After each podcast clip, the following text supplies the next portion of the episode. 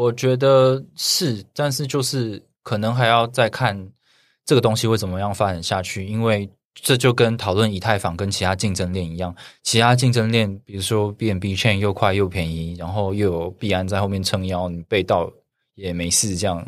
那为什么它没有成为第一大公链？就是它还是有，它还是有它的原因。所以我觉得，就算我们有很多的链，然后可以提供很多一般消费者用低 gas fee 去使用 NFT 的赋能，或者是让他们收藏 NFT，可是这件事情并没有大量受到欢迎。有可能是因为 NFT 还没有真的找到它的使用场景，所以就算你的 transaction fee 很便宜，就是不关我的事。定位啊，对啊，我本来就不，不会花枝不会花。对啊，欢迎来到 NFT 轻松聊，我是 Charlie，我是阿张，这是一个只聊 NFT 的频道，带给你来自 NFT 市场的经验分享。我们会谈到 NFT 项目解析、市场资讯、投资心得、大神访谈。现在就马上来收听本集精彩的节目吧。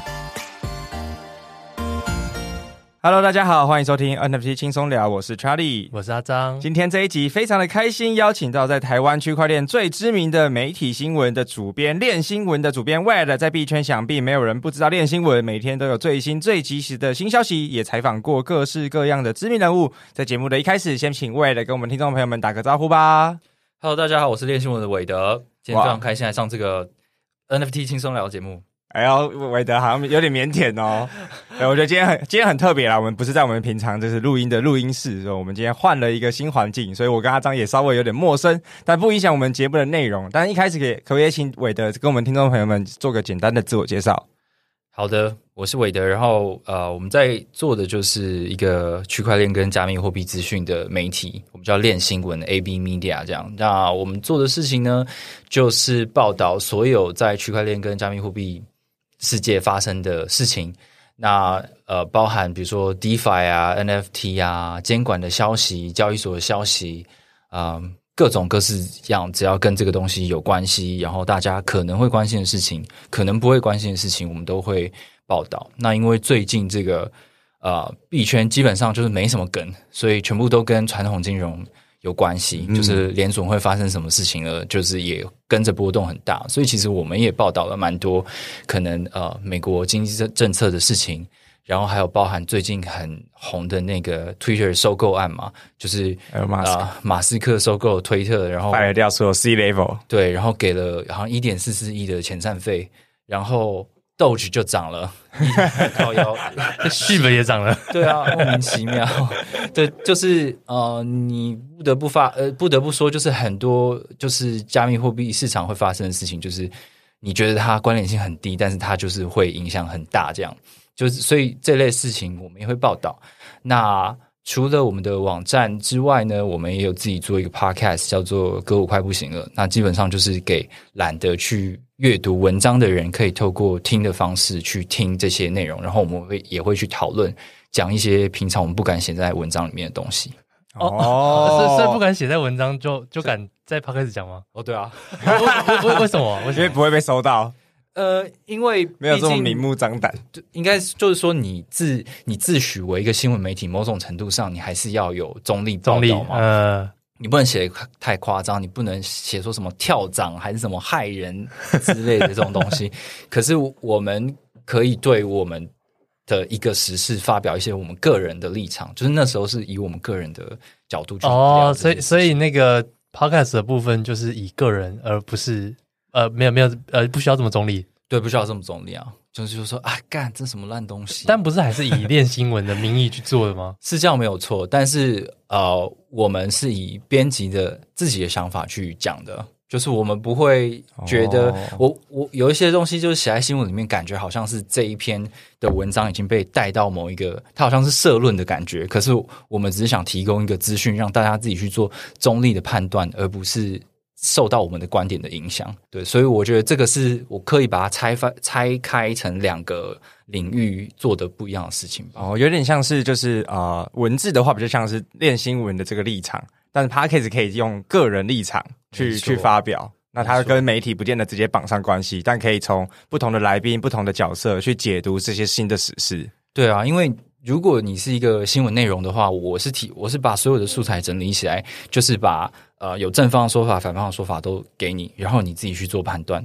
那我我在这个 podcast 里面，我可以讲更多，可能我比较偏向这个。东西，然后有什么样的想法，而且我还可以 update 我写过的新闻有什么样的变化，所以其实我两边的群众我都可以抓到。就是如果你看过这个新闻了，可是你再来听我们讲，就是有不一样的，有新的收获这样。对对对。所以在新闻中，你你对这个项目怎么看呢？然后在 podcast 说这个就是割韭菜，这样。哦，对啊，很好，这样就是要这么真实。对啊。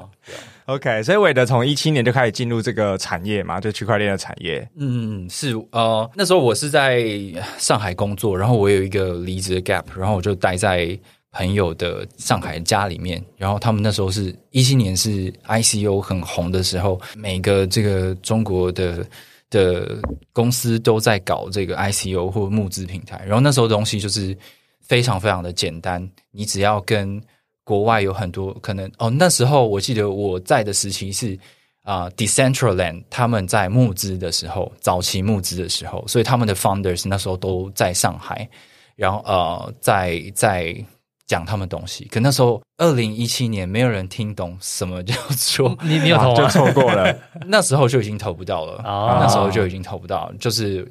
即便那时候我们在帮他做的是在在中国募资，可是谈到一半他就说：“哦，对不起，我已经募满了。”满了这样，嗯，对，所以你看那那个时候的东西，到二零二零年才真的发烧，所以就是你可以知道，就是很多事情都说不定。Anyway，就是那时候我我是在那边，然后因为我寄宿在朋友家，然后突然他们说，我说你们在做什么东西？然后他就说比特币，然后他会跟我解释说，哦，区块链是什么，比特币是什么？我想说，干这是什么东西？我怎么完全都听不懂。然后反正我在那边无所事事，所以他说，哎，那你要不要来跟我们一起做？所以就帮他们就是跟国外的很多公司做一些接洽，然后因而进入了那个产业。然后那时候因为是一七一八年，所以啊、如果大家对那个时期有印象的时候，就是。啊、中国政府大量大力的去打压交易所嘛，所以那时候有一个很大的啪，一个一个 crash 这样子，然后全部人都不敢做了。对，然后我就在那个时间，我就回到台湾，然后我在想说，哦，我又不会技术，那我可以做什么？我觉得我对写作、对呃外文好像蛮有这个自信的，所以我就进入了媒体产业，然后就一直做到现在。然后我觉得蛮不错的，就是。因为我做工作，我很容易腻。我觉得说干这个怎么都是，诶，这个频道是可以讲脏话的吗？可以，可以，可以，就就是做自己就好。就是想说，就是做一个工作很容易，你很容易进入一个就是 loop，就是都做一样的东西。嗯、可是，在这个产业里面的媒体，你每天都在吸收新的知识，然后呃，领域非常非常的广，你一直需要不断的学习。然后，我就一直做到现在，我觉得蛮棒的。一直都在练新闻吗？啊、呃，没有，练新闻是二零，应该是二零一九年才创立的吧。我之前最早呃来台，就是回来台湾的时候是在区块科工作，就是也是台湾另外一个很早期的媒体。区块科区块科比较早，对对对对对对，区块科早很、哦。然后所以后来到练新闻就直接当主编了。哎，对，因为哎要当主编这件事情很容易啊，只要你你说 title 自己写就好。不是因为就是媒体，就是你知道都是很小的，因为。它可能是整个很新啊，对区块链产业里面是可能 CP 值是最低的，因为你必须付出非常多的时间，时间真的消息超级多，对啊，但是你你可能它不是这么容易去赚到很多的钱，我们还是得靠广告嘛，这样子不像这个阿张跟查理这样子，没有。没有，现在熊市全部都趴在地上，好不好？我都要睡报纸，那个拿报纸睡在公园里面。的。哦，所以就是说，呃，其实我我觉得当主编也没这么容易吧，就是你也是要编辑熬个，我说一般的新闻产业应该也要编辑，才才呃熬个几年，然后才能到主主编吧？呃，可能是吧，就是你做久了，就是会你会理出自己一套逻辑，就是你要怎么样收集资讯，你要怎么写作，然后你有一个团队之后，你要怎么引导别人写作，你要怎么决定今天重点的新闻是什么，你要带他们啊。呃怎么去啊、宣传？怎么说呢？分发布这些内容，这样，然后自然而然就是会开始有一些人相信你，然后愿意跟你一起做这个事情。这样，我觉得就是时间吧。只要你累积到一定的经验，毕竟愿意在媒体区块链媒体这个产业撑下去的人没有那么多。你只要撑久了，就很容易会有类似的位置。对啊，而且一七年到现在，其实也算是蛮早期就在币圈里面了。蛮一七年就蛮早了，蛮早，也是第一批的韭老韭菜，老韭 菜，老韭菜，到现在都没有暴富，还在那边做媒体，表示就是真的，还还在当主编，就代表还没有他发生什么事，对啊，不一定，或 或或是或是呃，只是台面下台面下，但没有浮上来这样，就是没有，只是只是就是觉得说哦，媒体很好玩。媒、哦啊、媒体可能可以可以有一些额外的资讯吧，就是哦，对，这这一点倒是不讳言的告诉大家，还是有机会有，因为毕竟你还是会接触到一些公司，然后他们可能会给你一些福利，或者是你提早接触到一些资讯，这可能是有的。呃，就是有一些阿发消息，或者是甚至是那种呃一级投资机会嘛。对，呃，比如说那个 NFT 的白名单很红的时候，很多的。台湾的这些，你们就什么都有啊？对对对，就是他会给你一些嘛。据所有白单与与大成，对，但是还是有一些福利的配额啦。但是还是会希望都可以分享给大家，毕竟它就是一个活动。有看到练习我蛮常在抽白名单，就蛮对啊。张斌那时候记得抽了六十几个，嗯，超狂哎、欸！那时候一张应该有那那时候你们团队自己全部买下来的话，然后 对啊，六十几张其实就超过六百万了。那那以那时候的行情，对啊，我想说，哎。这主编真伟大，送了一堆钱出去，不行啊！你那样子到货的话也很明显，好不好？啊，对啦，对，也不太好啦，对对对。我就我觉得很善良啦，而且本来就是希望更多的人可以接触到这个领域跟这个产业，嗯、然后因为随着越来越多的人进入，媒体也才会越来越有价值嘛。对啊，对啊，所以我觉得它会是一个更正向的循环。对啊，我我觉得就是。呃，区块链媒体这个产业，其实在不是并不是那么中性的，因为它所有的内容都其实都是在宣传某一类的产品，或是某一种想法这样子，它全部都跟一个币有关系。呃，所以它不像是大众媒体的新闻一样，我可以很纯然的中立的报道一件一件事情，它全部都在宣传某一些新创公司有什么样的进展。哦，但但但你可能真的很难去。判断说，呃，这件事情什么是业配，什么是对对对，什么是真的新闻？对，这件事情真的很难，所以你只能试图去找出说，哦、呃，它有什么样的创新的点。反正我们都是在报说，呃，这里有很多赛马，哪一匹赛马跑得比较好，比较快。那至少我们可以更中立的去让大家比较说，哦，你看他的装备如何？你看他其实是谁？这样子，就是希望可以尽尽量的做到这一点。我自己是觉得练新闻是比较没有这么容易看出那个是叶配还是不是叶配哦，相相较其他媒体的话，哦，是啊，那个主编功力雄厚，身高神很严啊，蛮蛮雄厚的哦，对。没有，我们会写赞助文章了。除除非就是一个呃，可能新出的一个小项目，然后就是很明显的这个，就突然出现，对，突然出现，然后就开始介绍他怎么发售，这这个就就很清，就很明显。但是有一些呃，就是真的没有那么明显，我觉得也蛮好的啦。不要不要让我不要让我知道这么多。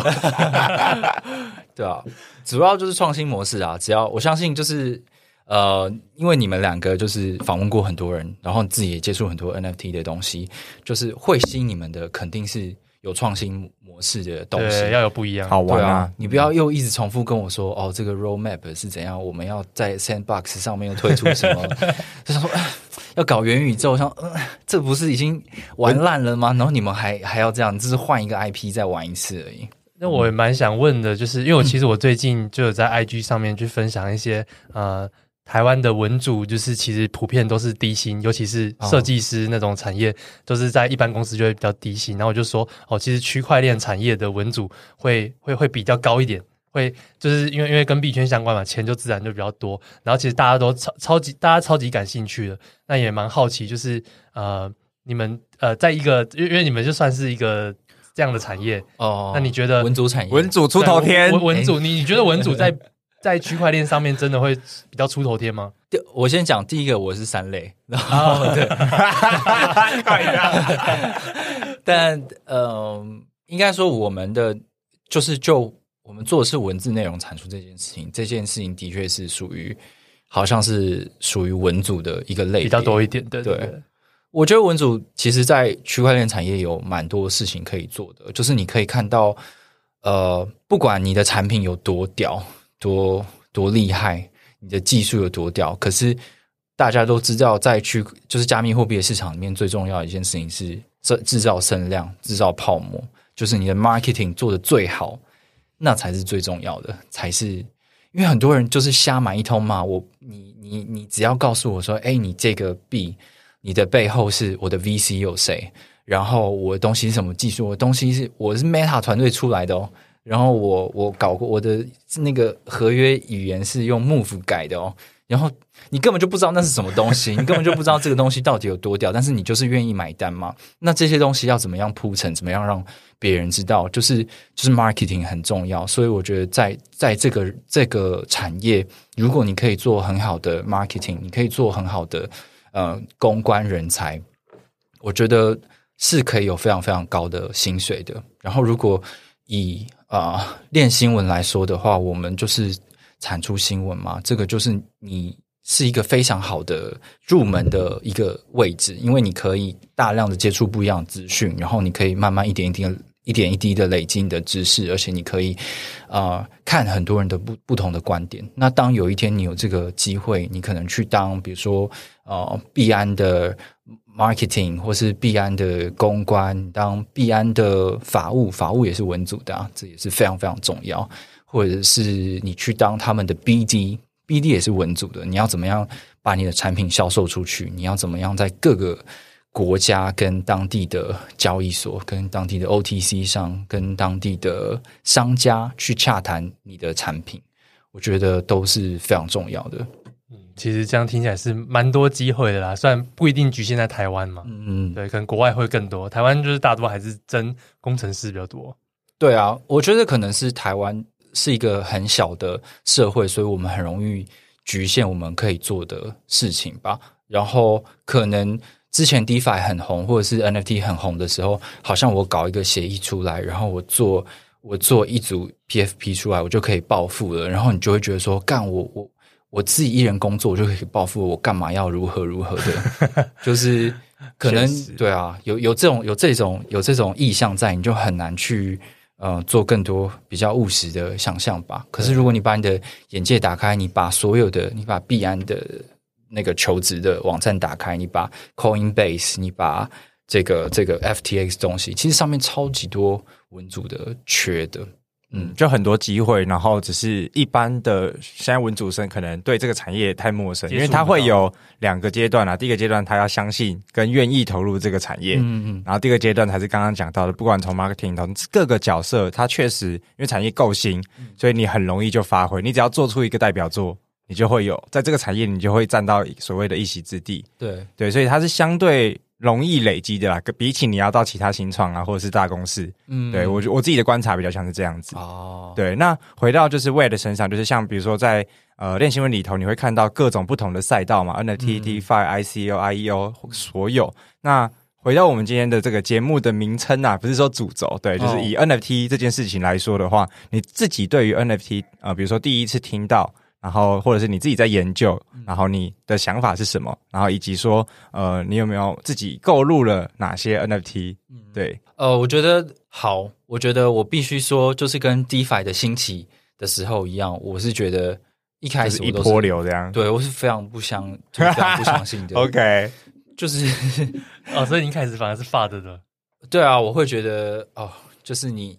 就是，这这种就是那个典型的知道太多了，然后就不不敢、啊啊、不敢相信。一七年加上知道太多，又在新闻产业工作，很正常。对对对，对啊，所以你哦哦，我们之前访问过那个马吉大哥，然后马吉我们就问，因为在 Twitter 上面，你常常会看到一个词叫做 Degen，就是 D E G E N，、嗯、然后还有一个叫做 Ape，那时候很流行这个词，然后我就问马吉大哥说：“马吉大哥，这个 Degen 跟 Ape 到底有什么不一样啊？”这样他就说：“他说 Ape 就是那种。”看到什么东西我就直接干进去啊！全部先说哈再说，我就先玩再说的人这样。然后第一群就是他很聪明，他懂很多的东西，他知道什么时候进，什么时候出。可是他说在牛市的时候最容易赚到大钱的是那些做 Ape 的人。嗯，反正的，对，我就随便我就全部都尝试这样。那我经历过 ICU 的时期，我当时有很多的质疑，我没有投入，所以我没有暴富，我只有投某些我觉得谨慎选择之后的东西。然后 DeFi 时期也是一样，然后 NFT 时期 都晚了一步。我我觉得这就是个性的问题啦。对，那那我觉得呃，NFT 的话，就是一开始你会觉得说，shit，这不就是一个图片吗？片然后它的确透过区块链这种东西，它是提供它一个数位凭证，它是一个载体。可是那时候我们一开始在看的时候，就那时候其实就已经很多人在讨论说，干你你你说你是去中心化的，可是你背后图片你根本就没有去中心化啊！你这个东西是存在哪边？如果中央伺服器关掉的话，那你买到这个图片，你就只是买到一个区块链数位凭证而已，根本就没有那些图片啊。所以后来有人在讨论说，哦，可能是有有去中心化储存协议啊，或是那个 IPFS 啊这种，就是啊的的储存的呃去中心化的储存分散式储存的系统这样东西，然后去去储存 NFT，然后它就变成一个更完整、更去中心化的 NFT 嘛。然后对，然后我想说，嗯，对，应该要这样子发展才对。然后我就慢慢观望。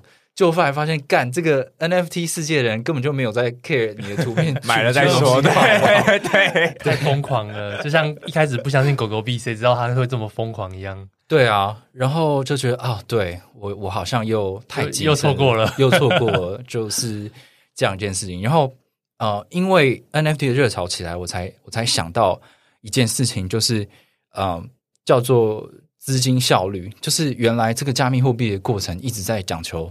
资金效率，我要怎么样在最短的时间收集到更多的钱？然后投资者，呃，就是新创业者啦。新创业者他的目的是我要在怎怎么样在最短的时间内收集到最多的钱。投资者的目的是我要在最短的时间内赚到最多钱。这样，那这件事情在 ICO 时期做了一个开端嘛？因为以前的那个新创业，他们要。募资，然后要 IPO，然后他们投资人要回收，都是一个非常漫长的过程，然后还会失败什么的。但是 ICO 马上募资，马上上市，马上下车了，马上赚钱。对对，那这个就是一个非常好的模式。然后 ICO 泡沫化之后，啪弄掉了。然后后来出现了什么？就是 DeFi 这个东西。我们搞了一个东西叫流动性挖矿啊，嗯、只要。钱全部进来，然后我就发给你我的乐色币，然后你就去盗我的垃圾币，你买我的乐色币，再存进去我的乐色协议里面，就可以生出更多的垃圾币。哇，太棒了！对，所以这也创造了一个资金效率。然后你可以看到 DeFi 的发展，就是一直在创造资金效率。呃，有那个收益农场、流动性挖矿这种东西不够了，因为里面放了太多的钱了。那这些钱，呃，比如说借贷协议来讲，真的要。把钱借出去，然后拿到收益，拿回这个协议的太人太少了，根本就没有人要去借钱，都是放钱想要生钱的人比较多，嗯，所以就有越来越多就是什么 protocol owned 那个 value，就是你的钱就全部交给这个协议管，然后就用各种各式各样的方式想要生更多的那个垃圾币出来，这样子。那这个东西搞到后来发生什么呢？就是一切变得太复杂了。然后好好多种杠杆加在里面，对啊，那这就不对嘛，因为你就不符合市场效应啊，就是观众根本听不懂你在讲什么。然后 NFT 就出现了，干，我就是给你一张图，哦、买就对了，它会涨。所以反正 NFT 是一个简单化的、更容易吸到钱的人，没错的，的一个 商品。没错，而且我跟你讲好了，就是一口价零点一、零点五、零点七，你要不要随便你，它会涨。那所以，我可以我可以更好的控盘啊！我不像是那种呃，就是 fungible token 一样，我有好多，我还要找做市商什么的。我就是一口价卖给你，然后我可以更容易的做事，然后更快的募资，更快找到投资人。而且投资人他赔钱，他可能不太会抱怨，因为我就跟你说了，嘿，这是艺术，我们是为了社群。你不要在那边跟我讲，我没有你，我一开始就没有跟你讲说我们要做什么改变世界计划，而是我们要。弘扬我们的一个社群精神，对，就是我后来就体悟到这些东西。可是，所以，所以你觉得，你觉得对你来说，NFT 就是一个，又是一个那些巨鲸操弄的一个一个热点而已吗？呃，我觉得，呃，这因为 NFT 还是有非常多的取向，可是我觉得 PFP 它就是 Profile Picture，就是这个的 NFT，就是的的确是走向这个取向了。就是我我一样，我要做一个新创公司。我的题目变得更简单，我要做的是一个很屌的 Web 三的原创的 IP，然后大家一起来 FOMO 它，让它变得更大吧。这种某种程度上，就是所有的你在市面上看到这种加密货币，其实它象征的只是一个符号，就是 BTC 或者是 ETH 或者是 BNB，就是它就只是一个符号而已。那我们今天把这个符号变成一个图像化之后，我们就不断的 formal 它，不断给你它未来会有什么样的希望，它可能会空投，它可能会做实体的活动，就是把这个东西更简化，更容易能让大众能够了解，然后它也可以走出它的商业模式，就或许有一天可以走出它的商业模式，呃、就就只是有图片的币，对啊，对啊，对啊，对啊，它它其实 它也是一个币，啊，non-fungible token 也是啊，对，对啊。不过我觉得纯 PFP 已经那个红利已经不在了，没错，因为现在。就是蓝筹已经把这个位置都占走了，对，所以新的项目你要单纯做 PFP 是基本上已经不可能了，嗯，对，因为那个热点啊跟早期的红利都已经不是在那个点上面，对，对吧？所以现在才会延伸出来。NFT，其实更多的是开始有各种赋能啊，就是在元宇宙大赋能时代嘛，对，对，对，然后呢，Face Face 那个就是也要结合就是一些实体的东西，然后数数位跟实体绑定，然后就是所有东西，其他我觉得整个市场都还在 try。到底会变成什么样子？对，因为其实没有人知道。对，然后大家就是各种，因为做协议的也有，做 protocol 的也有，做就是基础建设的也有。那其实大家都一直在想说，到底 NFT 还可以干嘛？对。那我觉得我对他想象反而会是，反正最后是不是 NFT 都不重要了，因为它就会像是，比如说我们现在听 MP3。就你也不会去了解 MP 三到底代表什么意思，对，它已经进入到我们的生活，就像现在 Light 推出的这个 Dosi，对啊，那它其实就是很无痛的让所有人都拥有或者是能接触到 NFT 是什么，对啊，对，那它就会变成是可能是下一个阶段，我们就是接着看嘛，因为实际会玩成什么样子，我们真的也还不晓得。对我，我就我也蛮认同你的说法的，就是不不只不仅是 NFT，就是可能区块链也是这样子，就是区块链带给你什么是。呃，无国境跨境支付，然后呃很很多很少了很多监管，可组合性，然后点对点传输这些东西，这东西其实你不要用区块链也做得到。然后大家似乎现在也没有那么在乎去中心化，甚至其实背后的这些基础建设也没有真的那么去中心化。就是大家其实现在都在思考这些事情啊，对啊，其实现在要被政府监管，就是区块链的那几个特性就会。消失嘛？那个去中心化，呃，每个都中心化啊。嗯、然后还有什么不可篡改？哦，好像好像，比如说像赋能也是各种篡改啊。哦，对啊。然后然后还有什么匿名性？呃，现在还匿名吗？我真的不觉得。对啊，现在也没有匿名。你看现在这么多那种链上数据公司，它其实分析一下，它很快。还有那个灵灵 灵魂代币啊，全部都在去匿名化啊。对啊。灵魂代币就是把你真实世界灵魂抽取出来，抽取出来，把你的把你的匿名变成不匿名。对啊，所以呃，我不知道你们有没有在看，就是最近那个 SBF 它发生了一个很大争议，就是他自己提出来说，我要搞一个就是这个产业自律的监管。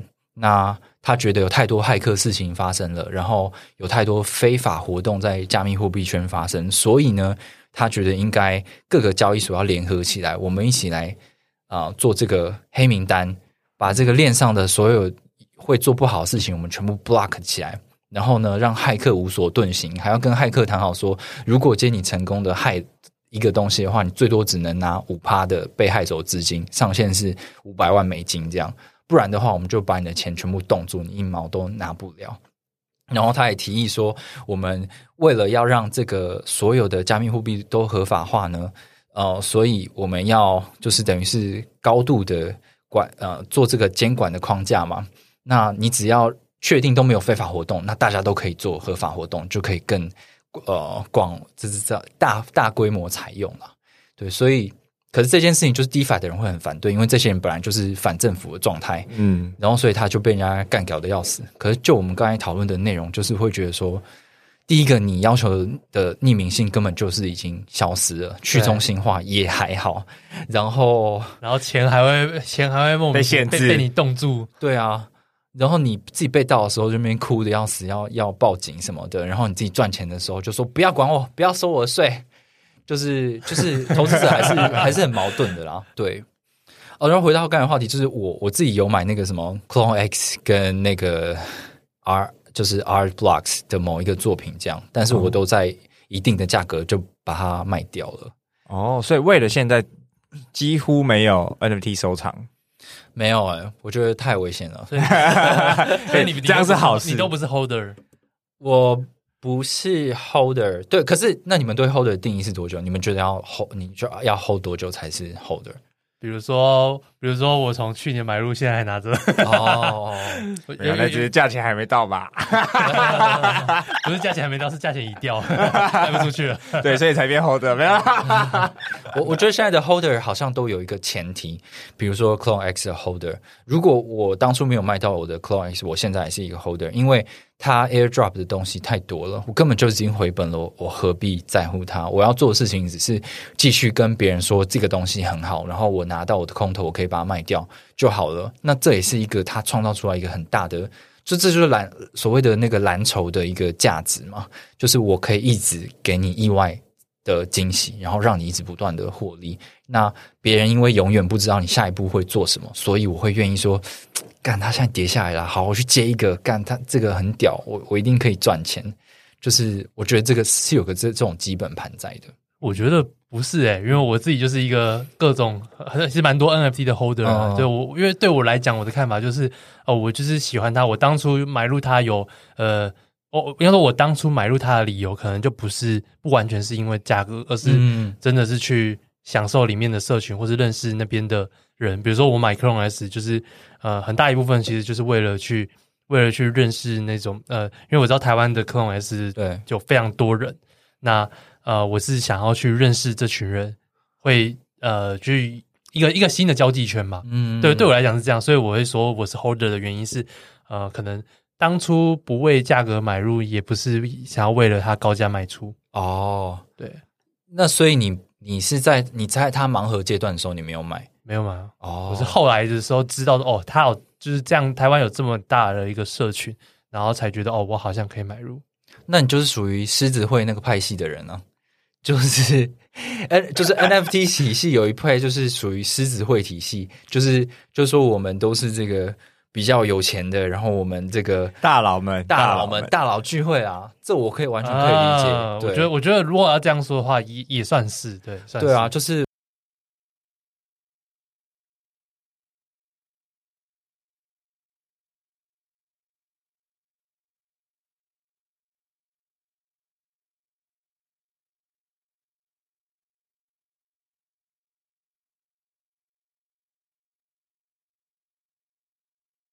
就是会去透过这个东西去打架，去去认识可能平常我接触不到的人，这样子。哦，对啊，对对对对，我觉得这也是蛮好的一件事情。那这样子的需求也是也是存在的，我我觉得非常合理。我我我是我自己是在盲盒阶段就买的啊，然后他盲盒的时候就出很多包嘛，所以他从可能一一呃两个 ETH 涨到一点多。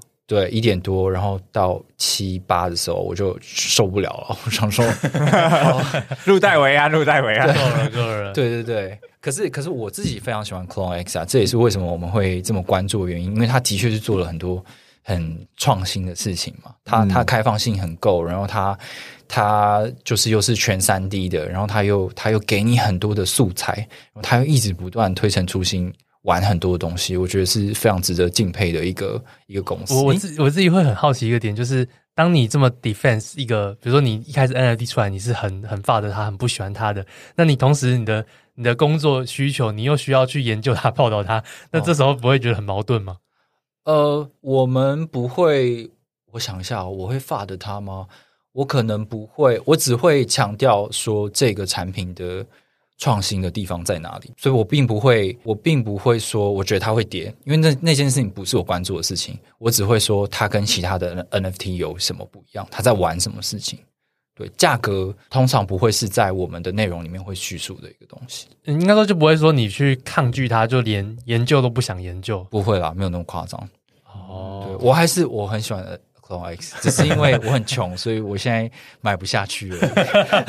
不过现现在又回到你当初卖的差不多。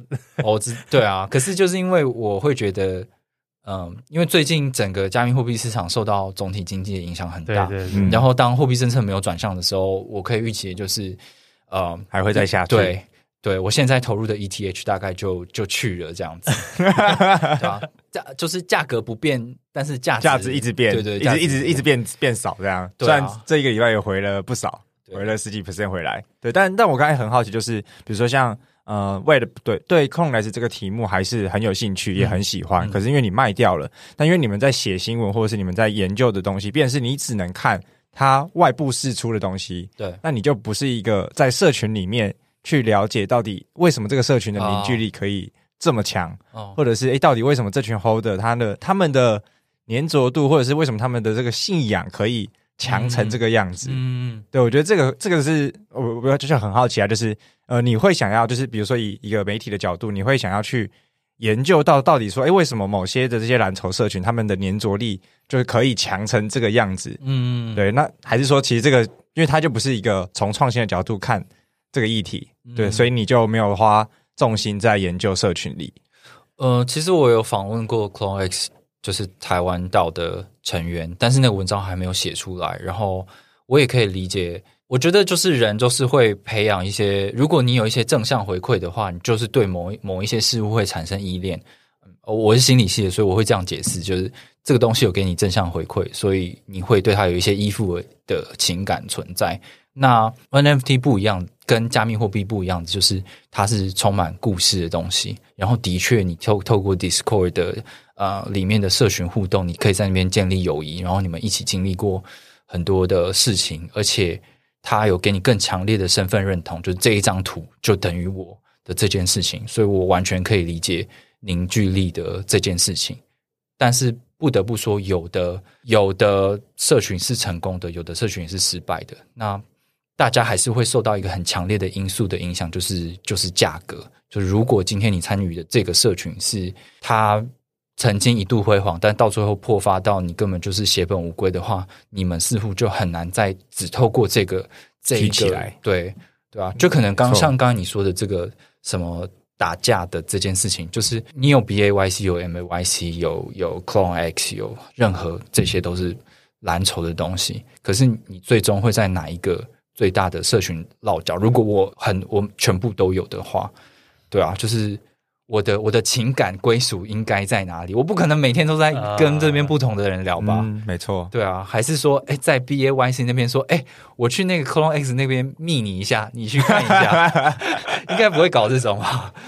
对啊，所以就是我我可以理解你说的，然后我也有想说要去探探索这个现象，可是我觉得它应该会是一个普遍的，就是我可能会需要调查很多不一样的社群，然后在大家在里面的这种情感连接是什么样的类型。嗯，对，然后，嗯，但新闻的话，毕竟你必须要做到的事情是让不是圈内人也可以了解你在说什么，所以就是我们还、oh. 还是必须要，如果我我去讲你们太就是 inner circle，、oh. 就是小圈圈里面的东西，就没有比较没有办法让别人理解，而且社群应该是很主观的东西，嗯、看你自己的参与程度，对啊。对啊，我可能会需要拍一部 YouTube 的短片，才能有办法讲出这个社群里面的革命情感，让一般大众可以理解。对啊，或者就是采访，直接采访 Holder，就是他的想法这种。对，而且呃，有的时候这些说法会是比较你你同样的，你必须先听完他的叙述，然后跟他经历过他那些事情之后，你才有可能会有这么一点点的同感。就是即便他的感情再强烈，也没有办法传达到一般观众的。心里面这样子，嗯，对啊，我觉得 CloneX 真的是让人又爱又恨呐。我我觉得，我觉得你这边又可以举一个 另外一个更更直接的案例，就是 Alpha Shark。哦，对，Alpha Shark 就很很典型，就是一开始他们凝聚力很强，然后后来 rug rug rug 三次 rug 三次 rug 三次 rug 完之后，然后他们可能共经历就换代，然后就想要把它拯救起来，所以 Alpha Shark 现在其实里面还是还还是很强。哦，然后然后呃，就变自救会了。但是以前那个在外人，在外人也看不懂。以前跟会，然后被倒会了，然后变成自救会，重新运作。在在外人眼里完完我完全看不懂。我说啊，那你被 rug 三次，为什么你还这么信任他？然后反而那些没 rug 你这么讨厌他？对，而且我上礼拜周末，因为上上上礼拜周末有很多就是区块链的活动，然后我就看到一群 Alpha Shark 就说 Alpha Shark 一定会再重返荣耀，而且剑湖山的对对对对，有好几个人，而且里面也有也有一些是是是真大佬。我觉得就很有趣，对，这个好像也是，就是由由爱生恨，然后由恨再变成一种带有恨意的爱，这信仰了这样，的确是这样子。都很屌，为什么有一个 rock 三次的项目可以变这样？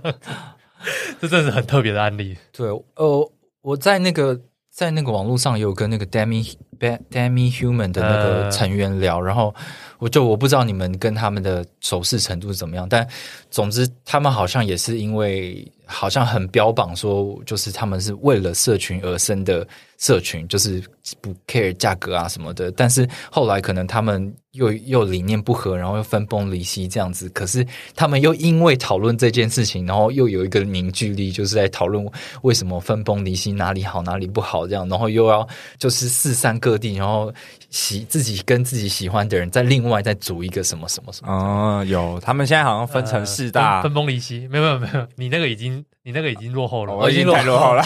哇，这个简直是八点档。就是他们那边就还有，就是因为因为他们当初有一个 d、哦、呃 Deming Guardian 的机制，就是你的社群就像是社群的大使，嗯，就是你贡献程度特别良好，然后大使就保证说，哦，你呃你要走的时候，我可以什么原价返还给你然后反正最近有因为什么一些事情，让呃一大批的 Deming Guardian 都。都离开了，嗯哼，然后离开，甚至好像中间一度也有什么踢出社群啊，嗯，然后就不让他进来，就说你离开，我就直接把你 block 掉，你就完全不能进来。反正就呃，就是跟跟一开始讲的一些道德机制可能有一些落差，出入、哦呃、有一些出入，对。然后呃，但是就变成说，呃，这群离开的人，然后又自成一个 group，就觉得也是蛮特别的。对啊。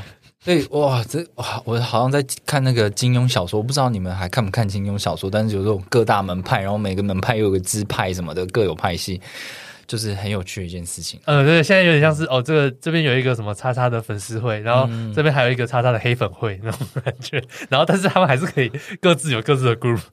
对，这也是。非常有趣，啊也蛮妙的啦。对对对，我觉得很好玩的。那那回到刚才，就是呃，我刚才不是有说，就是控控雷是真的是一个让人又爱又恨的一个题目嘛？嗯、因为像近期他跟 Remova，就这也是一个超级创新的、哦、的东西，而且大家很期待。嗯，对，因为出了 Remova 的行李箱，联名行李箱，对，就然后又出了这个呃机器人，对对，但是真的是搞不懂他们的工程 team 到底是怎样，每次。这种新的 release 的项目，就就都一定会出包。可是没有一次发售是好的，对，没有一次发售是完完全没事情的，算是特色。可是他们就就算被骂也不会怎样，因为大家就是觉得啊，他就被骂，那你砸啊，你砸了我捡啊，已经是铁粉的状态。对对，真的铁粉很多啦，对啊。你你们自己，因为我当初也有。就是我没有写这个新闻，然后我没有去排队，可是就排了半天，就想说，干这到底是什么？那看起来还没有 mint，数目超多的啊！但是我就等了三个小时，我什么都拿不到。然后我下一次看到的时候，就是已经结束了。对，我我也是我也是等了一个寂寞，就是放在那边，然后电脑又荡风扇一直，因为他那个他跑到那个他的他的那个 space pod 就是一个空间里面，然后去，然后我觉得里面很那个，嗯，里面其实很荡，然后去里面排，然后重点是呃，好像也没有什么先后顺序。他排他排的很，因为呃，像那个 Phoenix，Phoenix 呃，之前有来过我们节目的一个来宾，嗯、然后他就说，他就特别说到说，哦、呃，为什么他不要在一开始就把八八八个都抽完？嗯，然后然后八八八个抽完，然后可能每个人都等五分钟，然后最后再决定说，呃，五分钟没买，那剩下四出再一次抽完，而是他们要呃，可能每分钟试每每两三分钟试出几个，试出几个，他们将分批试出，然后导致大家都等得很没耐心。然后搞得越来越多假账号开始开各种账号进来，因为他也不限 holder，嗯哼，那就是变成说，哦，这这个发售不是不知道在干嘛，哦。他们是一笔一笔送了，我还原一下那天，就是刚才有讲到，就是他是让所有人上线去排队抽奖，嗯、然后抽中的人就有五分钟可以去 mint 这个行李箱或是机器人。OK，所以一开始他确实没有是说啊，他他只有讲说 holder 的这个几率比较高。呃，对，他说越多 Chrome S 的钱包几率越高。对，然后他表定是台湾时间晚上十一点半就是开始这个这个抽奖，但他大概十点。四五十分的时候就已经可以上去排队了，嗯，所以那时候就我我自己就有一群朋友就是已经上去排，所以当十一点半一出来的时候，那个中奖率是很高的，嗯、但就是因为他这样子一笔一笔送，他不是说像刚才讲的八八八跟两千两百二十二个一次全部抽完之后，大家没命完就是往下一个阶段，他就是。就像刚才讲的，呃，单个单个送，所以让大家都花了很多时间在那边排队。嗯，然后因为这个排队的时间，就让更多的机器人，他们，我因为我呃，我有很多朋友他们是玩机器人的，他就一个机器人就开了五百个钱包啊，然后五百 五百个钱包就在那边排队抽奖，嗯、所以就超级稀释掉了，就是就是每一个人的中奖率。嗯，所以我朋友他一开始十分钟内他就中了两个号，嗯，对，但是他是手动开了二十个号去抽，哇，然后他就中了两个。哦，可是到后面因为排太久了，然后机器人太多了，所以那个签就被稀释掉。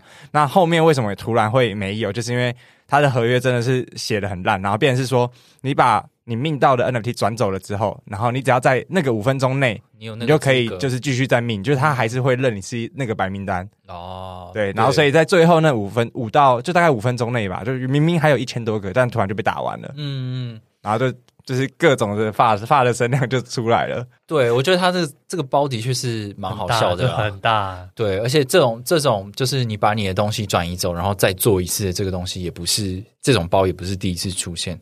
不过，不过我还是要说，就是我们进去的时候，其实可以看到他的那个，他是跟某一个工做做这种啊、呃，怎么讲，虚拟空间的一个公司 Cyber, 对、嗯、合作嘛。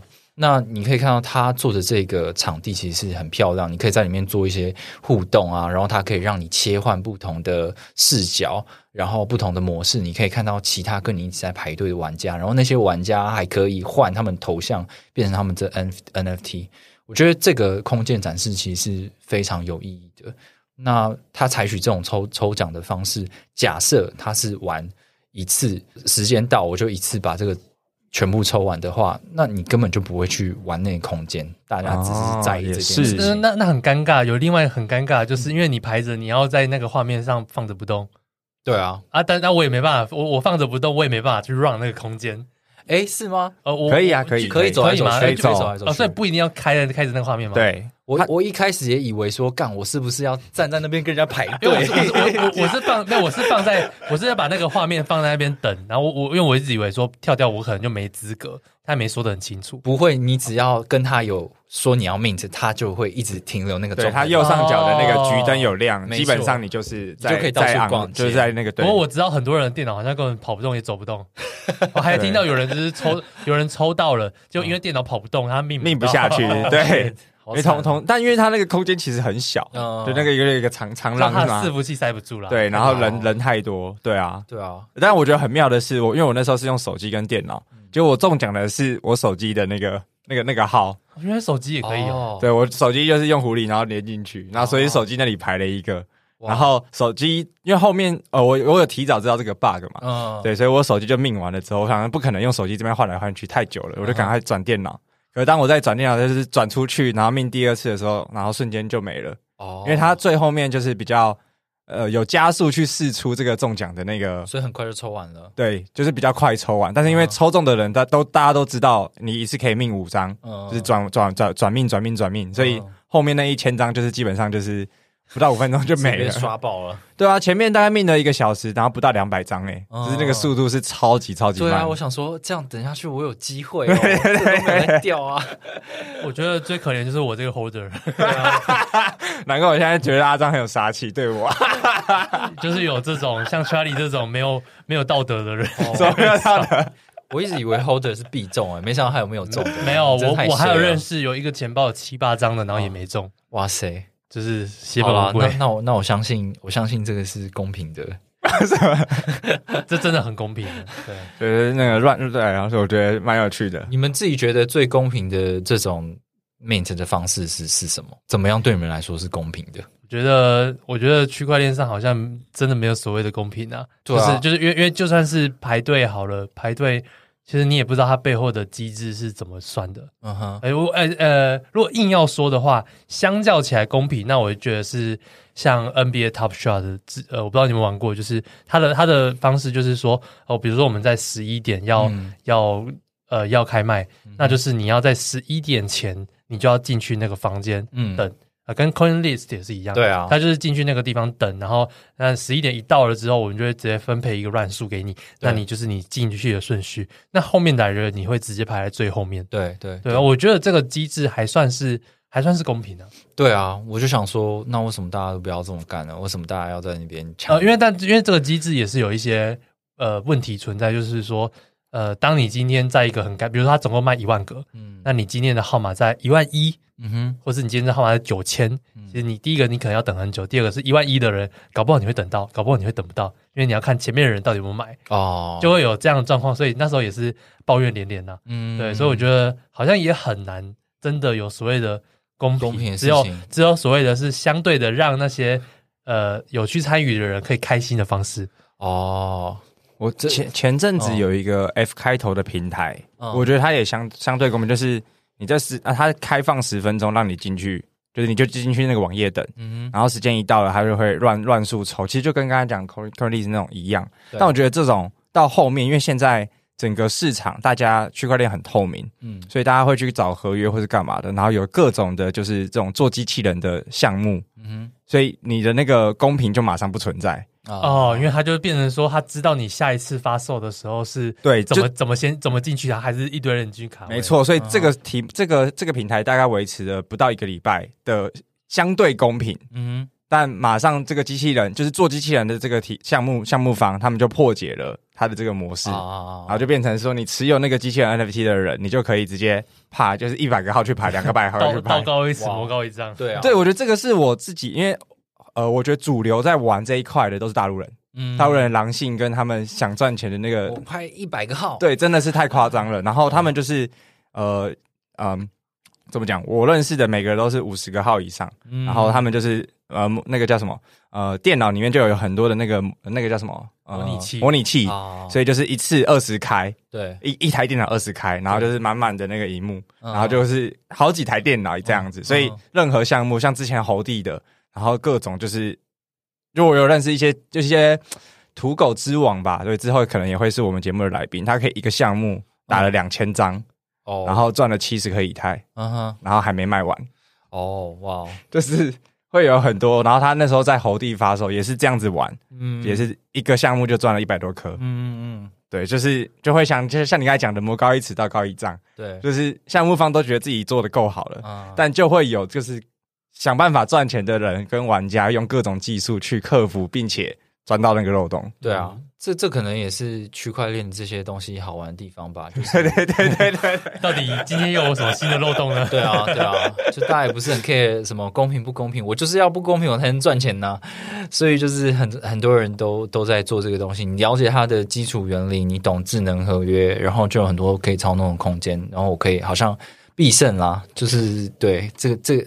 这个这个产业一直是这样子，嗯，因为它它会随着就是啊、呃，一开始你觉得是赚钱的方式，嗯，但久了它的那个效益就会递减，嗯，就是你一定要在开，就是找到新的赚钱方式，或者是随着这些东西出来，然后想办法维持你的那个期望值，嗯，嗯，对啊，就我觉得这个这个产业就是好玩，就是之所以在就在这边啦，就是你每天接触到跟所有的新项目也都在玩新的题目，嗯，或是。找新的玩法，对，因为区块链就是超级典型的喜新厌旧，嗯哼，就是玩新不玩旧嘛，就是基本上以前的项目都已经不太有人玩，除了那种大蓝筹或是社群信仰比较强的，嗯哼，对啊，不然一样的投入，大家宁愿去玩新的东西，嗯嗯，对吧？我觉得蛮现实的是这个啦，对。对，刚才前面那个 Charlie 有讲到 Dosi 的东西嘛，就是 Line 最近在做他们的 NFT 平台，然后他们也在。做一个新的一个行销的模式，就是说，哦，你来我这边签到签到啊，邀请朋友，对，然后就有机会去抽那个呃蓝筹蓝筹。但是我就在观察这个东西到最后到底有没有用，看起来对一般大众是有有用的，有用的，很多人在做推荐嘛。对，可是它是它看起来是一个中心化而且超级公平的抽抽奖的制度。那这个东西它能不能？长久下去，它会不会真是有效的东西？就是它完全没有操弄空间的，反正你就是好好的给我去推荐别人进入我们的平台，然后就有机会抽到。然后它是不是真的公平的抽签？你你你也不知道这样子。诶，我记得他们抽签好像有直播哦，会直播。我我印象中是有直播的。然后呃，因为我是有去调查链上数据，他们、嗯、他们全部都是在呃上个月底，呃九月底都有转出去。他们就九月底的时候就直接花了。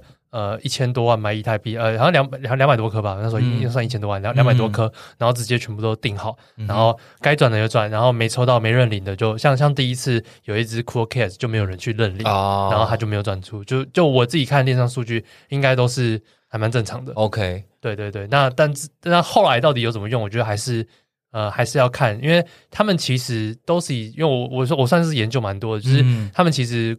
在过去这一阵子，从那时候八月出来到到现在，他们中间其实有协助发了四五个项目过了。嗯哼嗯哼，对，只是这这个很少人知道，就是因为你要进去他的那个 banner 里面点点点，你才知道。都是在那个 LN 的那个区块链上面。就呃，不是不是不是，是是呃，就是呃，我不确定他不知道到底到底算不算 LN，还是他们后来又有新作，因为变成说，因为他们原本有一个 link 嘛，那但是。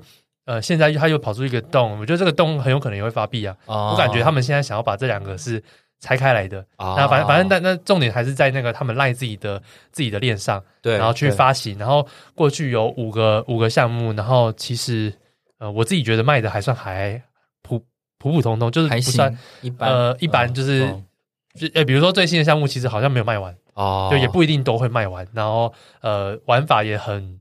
也很无聊，就是还是跟那个，就就就有点像跟那个以太以太坊刚开始出来的 NFT 的那种呃 NFT 的规则是差不多的，但重点是你都不知道后续的呃要怎么玩，嗯，就就就我觉得还没有到做的很好哦，它的行销上很，所以为什么 DOSI 会相对公平，就是因为机制都很不成熟，这些科学家都还没有把战场放到那上面上，对对对，我我会我会觉我反而会觉得现在 DOSI 也许有一波就是。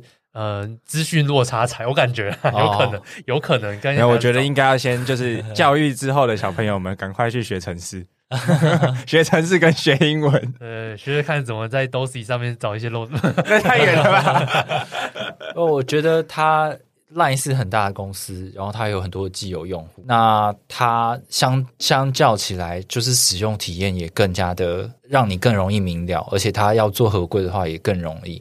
如果他因为这一波做一些篮球的抽奖，然后让很多玩 NFT 的人进来这边，然后他也可以顺利发行很多属于他自己的 NFT，然后这些东西也是有市场的话，搞不好他的确就有可能是以后什么赋能 NFT 应用的一个。样貌也不一定，就就会觉得没有我，我应该会觉得说他他是想要来取代 OpenSea 的啦啊，哦、对，但是他的 marketing，他他他的他那个 marketing 就是市场 NFT 市场现在只开放在日本，所以其他地方用不到。哦、然后他的 Discord 都因为因为 Line Line 还是韩国的东西，所以他的就很奇怪，他的市场在日本，然后他的 Discord 一堆韩文，对，就是英文也也。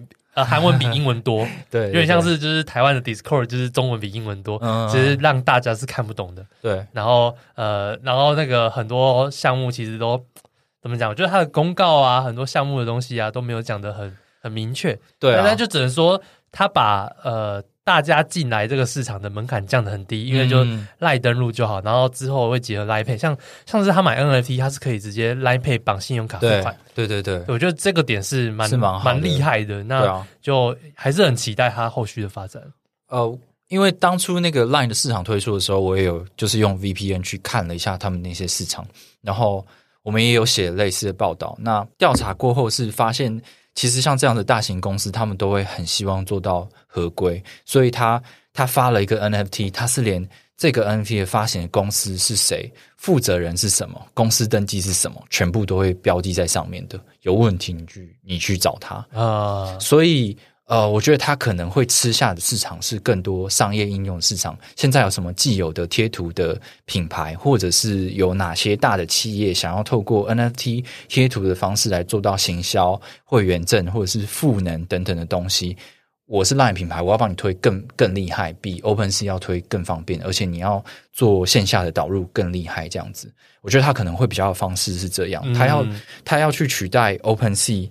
可能还是有点难。OpenSea 有太多的监管红利了，就是它不不被不受管。哦，那 LINE 就是比较是 To B，、嗯、然后 To B 的行销公司。对对，我觉得 To B，然后再变面到 To C 的消费者，因为我觉得他打的 TA 反而就会是原本 LINE 的这些原生用户。对，像台湾就是几千万的用户嘛。嗯，那哦对，因为像国外不一定就 LINE。对，狐狸钱包现在也才多少，一百一百多万个嘛，嗯、就是那些地址。对啊，但是。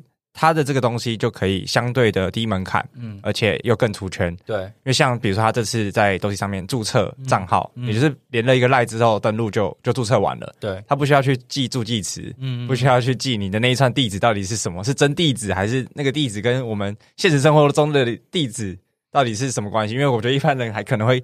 搞糊涂，到底你讲地址，我又不是住台北，我要为什么玩一个区块链东西？你要叫我讲一个地址？对啊，就是它它的模式就会让呃呃这件事情更被大众化。嗯，对，然后大家可以接受。而，而且我觉得 LINE 自己本身防假账号防的蛮厉害的哦，就是你在注册它，你没有这么容易的可以注册多账号。嗯，就是哦，你在一开始就防机器，我觉得讲到一个关键了，因为他们做治安这种就是做了几十年了，嗯，所以他在这一块是很，因为他们保护力很强的。LINE 本来就是想要希望你每个人就一个账号，所以他其实是你假账号是很容易有。不同的机制去抓到你，然后对，那你讲到科学家，就是因为他们可以无限去复制账号，对啊，所以他反而要攻这一块 DOSI 这条链，他可能相对也攻不太进来。没错，对，机器人没有这么容易大量账号这个点的话，哦、而且你一进去 DOSI 你就被 KYC 了，你对对对对对，对啊，因为你的 LINE 的资料什么的就全部被串接起来了。对啊，我相信很多 OpenSea 上面的人是不希望这样做的，所以他要转移过来可能比较难，他可能会取代的位置是一些。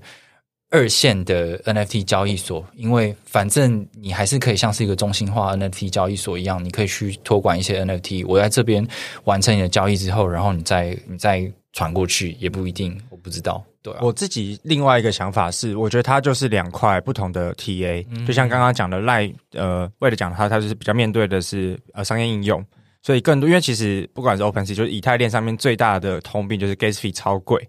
你随便转一个就是可能一两美金，我们已经很习惯了。可是对于第一次接触的人啊，我平常转账才十五块台币而已，为什么我要开了一个狐狸钱包转账就就随便就要可能三换算下来可能三五十块、一百块的这个手续费？对啊，它是很没办法不容易被接受的啦。没错，对，那反而他们的这个链，就是一来是这个成本其实都是在赖的这个平台里面，消费者不用去付，应该啦，应该不用去付这个所所谓的。呃，任何的交易手续费，就像我觉得台湾有类似做的事情，就是那个 Thunder Core，嗯，就 TT 链嘛，嗯，他们也接了很多的应用，比如说他们有跟国泰，嗯，金控，然后跟什么是，他们其实就是在做这一个生态系，但但是比较偏向是 For To B 的应用，嗯，让消费者或者是这些企业他们在使用这条链或者是这个区块链服务，没有所谓的这个 Gas Fee 的这个负担，哦，对啊，那反而就可以下降，呃，就可以降低很多。进入成本跟投入的成本，嗯，然后让更多的人他可以很简单的也接受，或者是也来理解到底什么是区块链，对啊，什么是这些钱包，嗯，对啊，这是我自己的想法啦。我觉得是，但是就是可能还要再看这个东西会怎么样发展下去，因为这就跟讨论以太坊跟其他竞争链一样，其他竞争链比如说 BNB Chain 又快又便宜，然后又有币安在后面撑腰，你被盗也没事这样。那为什么它没有成为第一大公链？就是它还是有，它还是有它的原因。所以我觉得，就算我们有很多的链，然后可以提供很多一般消费者用低 gas fee 去使用 NFT 的赋能，或者是让他们收藏 NFT，可是这件事情并没有大量受到欢迎。有可能是因为 NFT 还没有真的找到它的使用场景，所以就算你的 transaction fee 很便宜，就是不干我的事。嗯、定位啊，对啊，嗯、我本来就不，不会花枝不会花。对啊，诶，那刚刚延伸这个就是，那为的你自己又是怎么呃回看台湾的这些 NFT？写过这么多台湾、就是、对啊，台湾的发行风气啦，或者是到底台湾的这个市场，你自己要怎么看呢？呃，我觉得。啊、呃，我不知道你们怎么感觉，我自己没有到投入到很深入，可是我自己会觉得，好像跟国外看到的案例比起来，台湾是很努力的在尝试各种不同类型的 NFT。我在这边看到很多类型，就是可能艺术的、PFP 的，然后企业结合想要赋能的，或做社群的，嗯、然后像是现在还有很多结合应用的。对啊，那我就觉得是就是很多元发展啦，很多元的尝试。当然，我可以想象台湾就是有一个很重大的缺陷，就是你现在想要靠价格的支撑在 NFT 存活下去的话，台湾的是很难做到，因为市场太小了，然后你没有国际的知名度，嗯、真的好难做到这件事情。我看到很多美术做得很好的，社群做得很好的，嗯、概念很好的东西，可是它没有办法维持它的发行价格，嗯。这个是比较可惜的一一件事情吧，就是台湾其实都一直不管是在哪一个领域都好，都有很多很不错的团队，但是你要怎么样更国际化？没错，是是一个很大的。我会觉得台湾很，台湾其实很负责，嗯，就是相比国外的很多项目，其实台湾的项目都是非常负责，那只是价格上不去而已。哦，对，但 但价格上不去就会被说话嘛，然后对，我觉得还是就是。反观一点就是基数不够，嗯，然后一开始做做的资本没有比国外大嘛，对，因为毕竟台湾的什么创投啊，那种投资人本来就是比较少的，所以呃，原则上现在大多的团队做出来都是都是呃很多都是白手起家在做的，对啊，并不是并不是背后有一个资本公司再去协助帮忙，然后甚至还有更大的资本公司再去。嗯，行销，嗯，那就很难让别人知道了。你，嗯，你你讲到刚才那个很负责啊，我就想到国外前阵子的一个项目，发完了就收了一笔钱，发完了之后，然后就说啊，那个创办人死掉了。哦，对 有一个甚至真的很闹，他在发完的当下都说创办人死掉了。对啊，但这个啊，这个 rock 是太厉害了。这超高招，对啊，哎，那最那在最后再延伸一个，就是呃，比如说呃，刚刚前面其实有聊到，链新闻在关注的比较像是新创的议题嘛，嗯，那比如说在 NFT 或者是现在的区块链，你们是怎么样去选题的呢？就是你们的媒体内容，哦、嗯，我觉得第一个在 NFT 还有一点热度的时候，我们会比较在乎它的发行模式，就是一开始端什么样的呃牛肉牛肉出来嘛，就是说。有有一阵子是不给 roadmap，然后有一阵是给 roadmap，然后 roadmap 大家太泛滥之后，发现每个人都没办法兑现又不给又不给 roadmap，哇靠！对啊，呃，就是有很多的类型，怎么样去做？我呃，这我记得之前有一个那个什么很丑、很丑八怪的那个哥布林，哥布林的时期，对，就是他们。在在大家一直在吹捧说这个 PFP 的图片有多精美之后，然后又出现哥布林这种好像有点回到 No Roadmap 的时期，我什么都不做，而且我图片超丑，然后里面有很多反讽的东西，好像你又在你又在嘲笑前一波人，然后这群人又在又又在进来，又在玩了一波呢。对，然后就是我觉得这种类型的，他一直在挑战前一波热潮的模式的东西。是会让我们觉得非常有兴趣的内容吧？有太多案例了，我有点就是反市场，对，反市场。我我上一波做什么，我再我再反它，然后我再反它，这样子就是一直有这种不断东西出来。然后还有一阵子是那种 NFT 的发行平台嘛，就是大家都在抢白名单，那我干脆就是我好像是。NFT 的 Coin List 一样，我就是叫你进来，然后我在这边发行，然后你在这边的 Credit 也会影响到你下下一个我新的东西的白名单，你容不容易拿到？嗯、对，这也是一个不错模式，就是好像是我们当初看到 I IEO 的的或是 IDO 这样的形式的发生，就是在币发币圈发生的事情，在 NFT 圈又再发生一次，就是这种模式的转变会让我们是。蛮有兴趣的，然后再来就是会很想要关注说 PFP 接下来怎么走吧。就是不管不管 NFT 有多少种类型，可是你可以非常明显看到，就是 OpenSea 的排行榜上面前几名就全部都 PFP。对，然后 BAYC 就是 Yuga Lab 的体系就是占大大大众嘛。那他的故事现在已经讲到，呃，从 PFP 啊，然后再讲到他有很多衍生项目。然后他又发了币，然后又就就 Other Side 又要做元宇宙这样子，就他为什么要这样做？然后他又有很多融资计划，他下一步要怎么样可以继续维持他？他的饼这么大，他到底可以玩增多少？对啊，这很危险吧？就是 ApeCoin，你现在看现在也是要死不活的，然后 Other Side 要什么时候做出来也不知道。哇，Other Side 现在很惨啊，一点二，对啊，就是很惨。然后。你你会看到这个，它是一个精神象征，他做的东西别人会 copy 这样子。那它它象征一个 NFT 的未来，那他会怎么做是我们很关注的。嗯，或者是像是像是 Azuki，他他有做那个呃新的就是节省精华版，对精华版这样子。那这个东西就不是所有人拿到的啊！你在那边 到底要干嘛？对，可可是它是一个很好的 showcase，就是你会看到 Azuki，他可能都是走这种路。路线就是我我做了一个好像很酷的一个呃七二一 R 好像很屌的一个这个标准，然后大家都用，我好像很创新这样子，或者是我我是做那个线下 party，我做的一个很很 fancy 的一个线下 party，然后或者是呃那个 fractional NFT 碎片化的把我的东西碎片化，但大家知道碎片化就是搞不下去了嘛，就是 这东西。对，那个豆农，豆农现在还在吗？对，他不在，我不知道，我怎么没听到他消息了？你只会记，你只会有一个记忆点，说，哎，这个他们一直有在干一些创新的东西，东西对，对，对，对，可这个就足以让它延续下去。就我会一直蛮关注，就是这一些所谓的 blue chip 他们在在做什么事情。然后我最印象深刻的是去那个美国的那个 NFT NYC，就是这一次纽约的。嗯，B A Y C 就是在港口边，然后弄一个海盗船啊什么，然后就是很很热络，然后还有去看，就是那个呃 Cool Cat 他们做的事情是，诶是 Cool Cat 嘛？对，Cool Cat，然后他们做了一个游乐场游戏嘛，对对对，对，然后那个就超级酷啊，然后你可以感觉到说，他们不只是想要笼获 N F T 界的人，而是想要做一个 Web 三原创的 I P，然后它可能会变成。呃，迪士尼的人物，然后大家会想要买这个 IP，然后让这个 IP 越来越大。那你是 NFT 的持有者，某种程度上你也你也有有利可图，这是我们会比较关注的地方。我觉得这是每每天要关，就是这么多项目，然后每天都要去追，然后要实时去掌握新的消息的，真的是非常非常很很不容易。觉得对，我好累，没有没有你们厉害啊，我们都都跟不到 Alpha，好不好？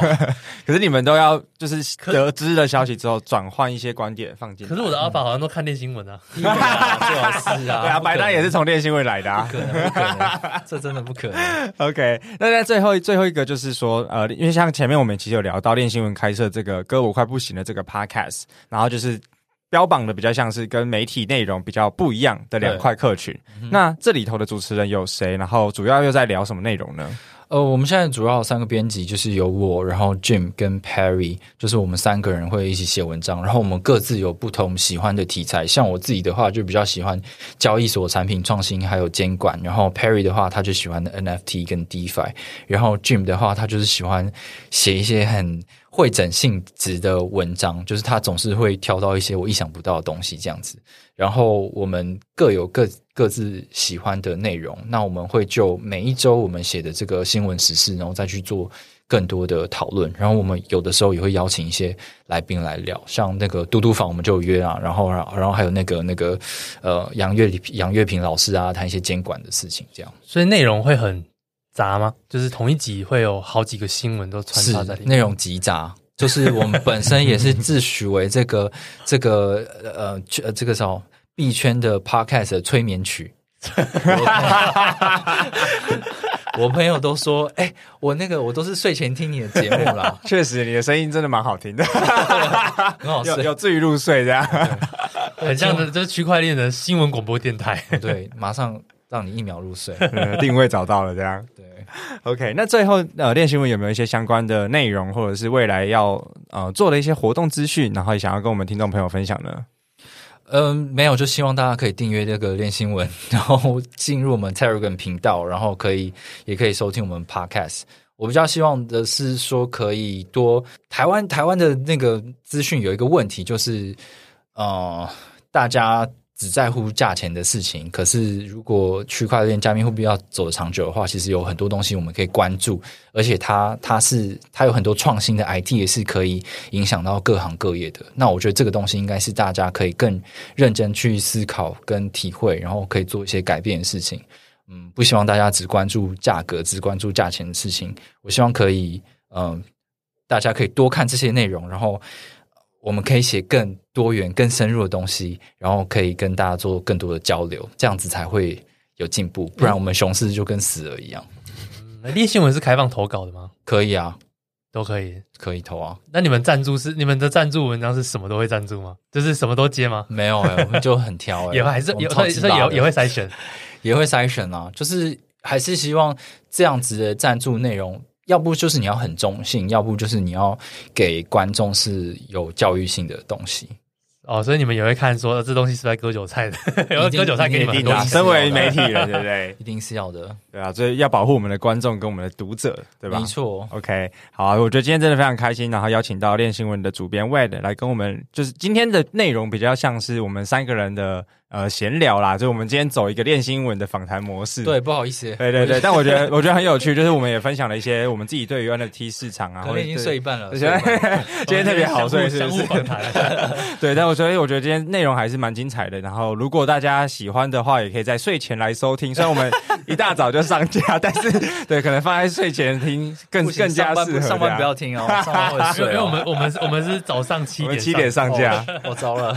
对，但没问题。所以今天真的非常开心，可以邀请到 Wade 来跟我们 NFT 轻松聊的节目，跟听众朋友聊聊非常多的大小事。如果你喜欢我们的节目，欢迎点选订阅及追踪，下一集就会自动送上给你哦。那我们今天的节目就告辞告一段落，我们下期节目见，大家拜拜拜拜。如果这集节目对你有帮助，欢迎在 Apple Podcast 留下五星好评，我们会不定时分享听众留言及解答问题。非常感谢你的收听，我们下次见，拜拜。